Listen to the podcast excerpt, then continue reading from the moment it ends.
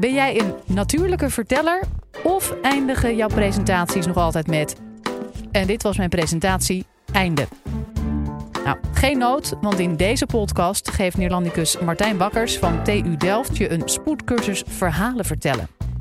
Hij neemt zijn eigen college als voorbeeld en geeft antwoord op de vraag: hoe vertel je een onvergetelijk verhaal? Dit is de Universiteit van Nederland. Dames en heren, ik ga dit college afronden. Ja, dat is een beetje een rare opening hè, voor een college. Maar het slot van je presentatie is minstens zo belangrijk als die opening. En dit college zal ik jullie uitleggen hoe een goed slot van een presentatie ervoor kan zorgen dat het publiek je boodschap beter onthoudt. Hoe dat werkt, daar kom ik zo meteen op. Maar ik heb eerst een vraag aan jullie. Ik ben namelijk benieuwd naar hoe jullie precies presentaties afsluiten. Um, steek zo meteen je hand op als je je presentatie wel eens op de volgende manier hebt afgesloten. Zo, dit was mijn spreekbeurt. Ja, wie heeft dat wel eens gedaan? Dit was mijn spreekbeurt. Nou, dat herkennen we allemaal wel, hè, van de basisschool ook. Um, en wie herkent de volgende afsluiting?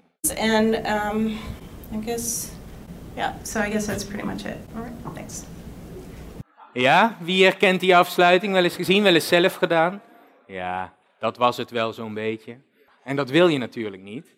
Je wil daarom je slot niet afraffelen, zeker niet als je wil dat je publiek iets onthoudt van je presentatie. Hoe werkt dat dan eigenlijk precies? Um, hoe kun jij een onvergetelijk college geven? Heel veel mensen, en ook studenten die ik presentatiecolleges geef, die denken dat je een soort Obama moet zijn om onthouden te worden. Dat het allemaal met charisma en met talent te maken heeft. En nu kan het natuurlijk helemaal geen kwaad als je zo goed kan presenteren als Obama. Dat helpt je vast. Um, maar het goede nieuws is dat niet iedereen Obama hoeft te zijn. Er zijn technieken die iedereen kan toepassen. Um, en daar ben ik als retorica-onderzoeker in geïnteresseerd en daar gaat mijn onderzoek ook over. En voor ik daartoe kom, um, is het misschien eerst goed om even te kijken hoe wij precies informatie onthouden. Uit geheugenonderzoek blijkt dat het onthouden van informatie eigenlijk um, best ingewikkeld is. Als we informatie willen opslaan en later weer ophalen, dat is een behoorlijk ingewikkeld proces. Je zou je kunnen voorstellen dat we allemaal een enorme ladekast in ons hoofd hebben. En als we informatie onthouden, dan slaan we dat op in een laadje. Dat is misschien al lastig genoeg, maar de uitdaging is echt als je op langere termijn vervolgens datzelfde laadje weer terug wil zien te vinden en die informatie weer wil kunnen, kunnen toepassen. Uit geheugentheorieën weten we dat wij um, het onszelf iets makkelijker kunnen maken door te coderen als er allerlei informatie binnenkomt. We plakken eigenlijk een soort etiketje daarop. En dat doen we op een aantal verschillende manieren. We organiseren organisatie. Um, en dat betekent dat we bij elkaar zetten wat bij elkaar hoort. Dat we een hele grote stroom van informatie in wat behapbaardere brokken verdelen. Visualisatie is een belangrijk principe. We vormen ons een beeld erbij. Uh, we zien misschien een beeld en slaan dat makkelijker op. En ook elaboratie, dat betekent dat we nieuwe informatie koppelen aan bestaande kennis, die voorkennis activeren. Daar ligt eigenlijk als spreker een belangrijke kans in een presentatie. Als je als spreker de informatie waarvan jij die belangrijk vindt, op een goede manier weet te labelen, daar een etiketje op weet te plakken, dan uh, is de kans groot dat je publiek je belangrijkste boodschap onthoudt. Nou, klinkt makkelijk. Maar hoe doe je dat nou precies? Daar bestaan eigenlijk al eeuwenlang allerlei ideeën over. En de meeste van die ideeën die vinden we terug in dit soort adviesboeken. Presentatieadviesboeken. Bijvoorbeeld Talk Like TED. Willen we allemaal wel, denk ik. Of presenteren voor dummies.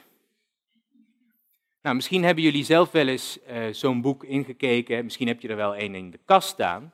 Er zijn er heel veel van. Dit is slechts een kleine selectie. En dit college gaat jullie tijd besparen. Want mijn collega's en ik hebben uh, een heleboel van dit soort boeken, die de afgelopen 30 jaar zijn gepubliceerd, hebben we doorgespit, hebben we systematisch geanalyseerd op zoek naar adviezen uh, over het onthouden van informatie. Wat zeggen die boeken nou eigenlijk allemaal? We vonden meer dan 80 technieken die daarmee verbonden worden volgens die adviseurs. Heel veel. Jullie krijgen een service van de zaak. Ik ga jullie de meest genoemde adviezen presenteren. Uh, de drie do's en drie don'ts. Let op. Wat moet je doen volgens die adviseurs als je wil dat je informatie onthouden wordt? Nou, ten eerste, vat je verhaal samen aan het eind. Geef nog kort een overzicht van de belangrijkste kernpunten. Ten tweede, herhaal de belangrijkste informatie door je verhaal heen. He, daar zie je organisatie, structuur, zie je daar weer terugkomen. En dat kennen we misschien ook wel van belangrijke speeches. I have a dream.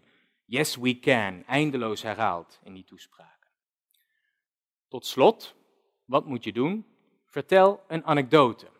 Vertel een verhaal. Een kort verhaaltje over jezelf of een situatie waar het publiek zich in kan herkennen en waar het zich iets bij kan voorstellen. Dat moet je volgens die adviseurs doen. Maar wat moet je nou eigenlijk niet doen? Ten eerste moet je niet te veel informatie over je publiek uitstorten. Geen enorme bak met tips en wetenswaardigheden, maar houd het beperkt, breng er lijn in aan. Je moet ook je slot niet overslaan. En uh, wat je vooral niet moet doen, is afleidende visuele hulpmiddelen gebruiken. Want dan let het publiek niet meer op jou, maar um, is de aandacht afgeleid. Nu zie ik jullie denken, hou jij je eigenlijk zelf wel aan die adviezen? Ja. Want wat doet die watermeloen daar eigenlijk de hele tijd? Ja, die doet er helemaal niks. Die voegt eigenlijk niet zoveel toe aan mijn verhaal.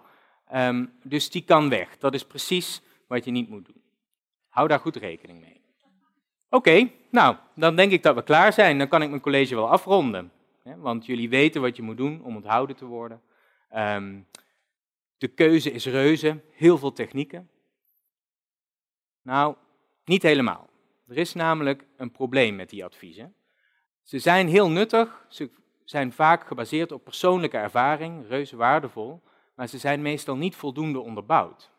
Door onderzoek bijvoorbeeld. Neem een techniek als de samenvatting, heel veel geadviseerd. Collega's en ik uh, hebben heel veel presentaties geanalyseerd van politici, wetenschappers. En we zien dat er samenvattingen voorkomen in allerlei soorten en maten. Lang, kort, vaag, soms super gedetailleerd.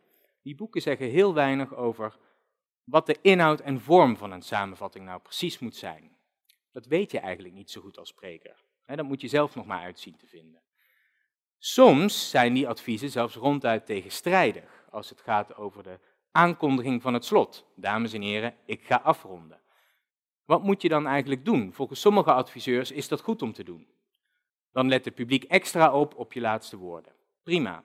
Maar andere adviseurs zeggen, nee, doe dat nou niet, want dan gaan mensen alvast hun tas inpakken en denken ze helemaal niet meer na, letten ze helemaal niet meer op het slot.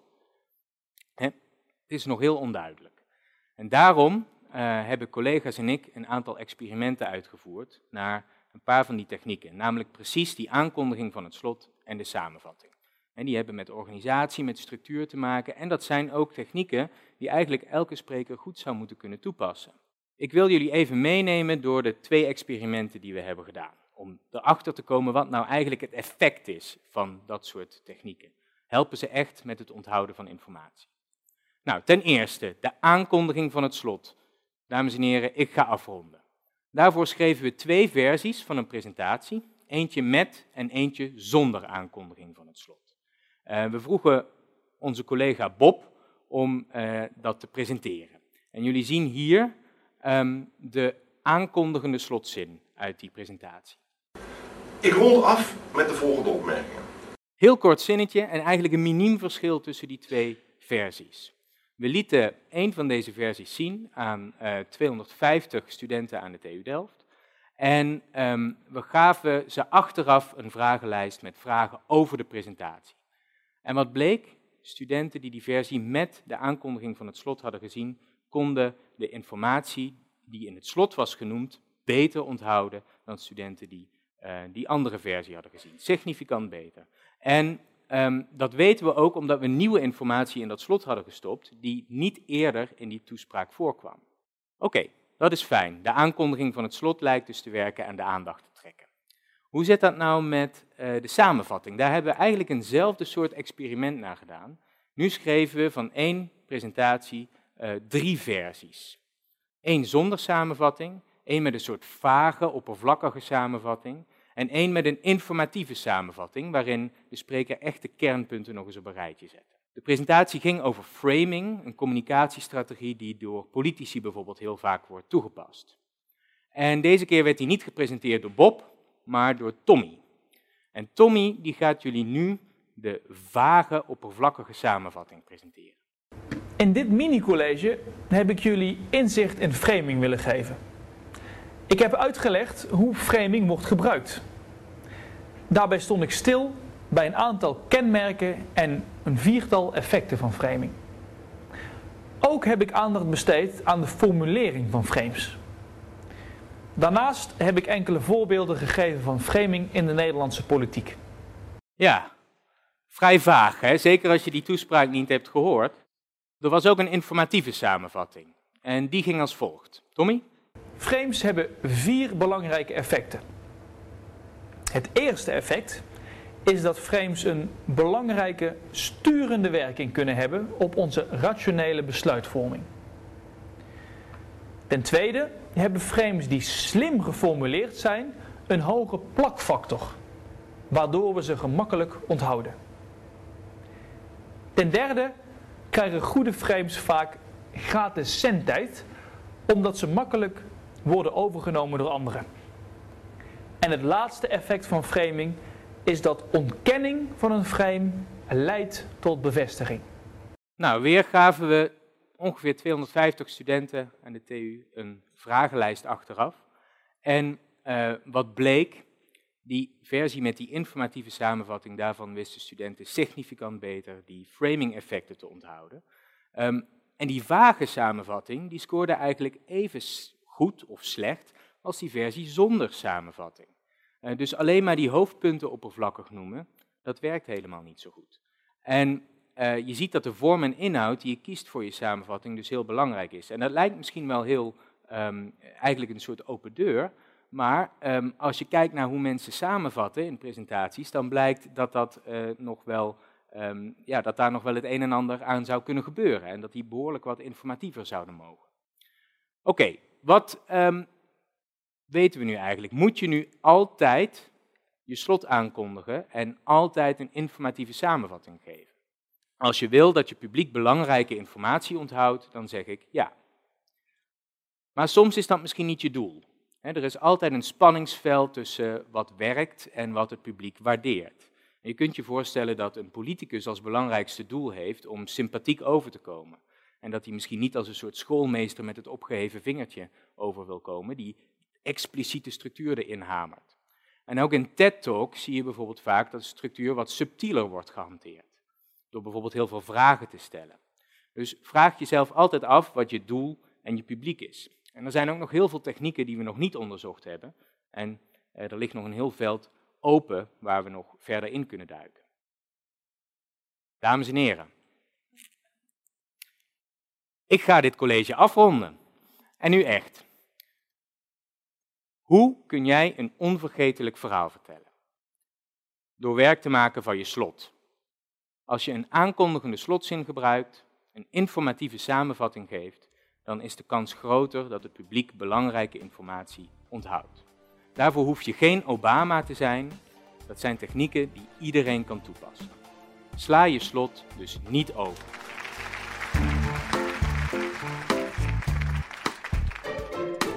Dit was de Universiteit van Nederland.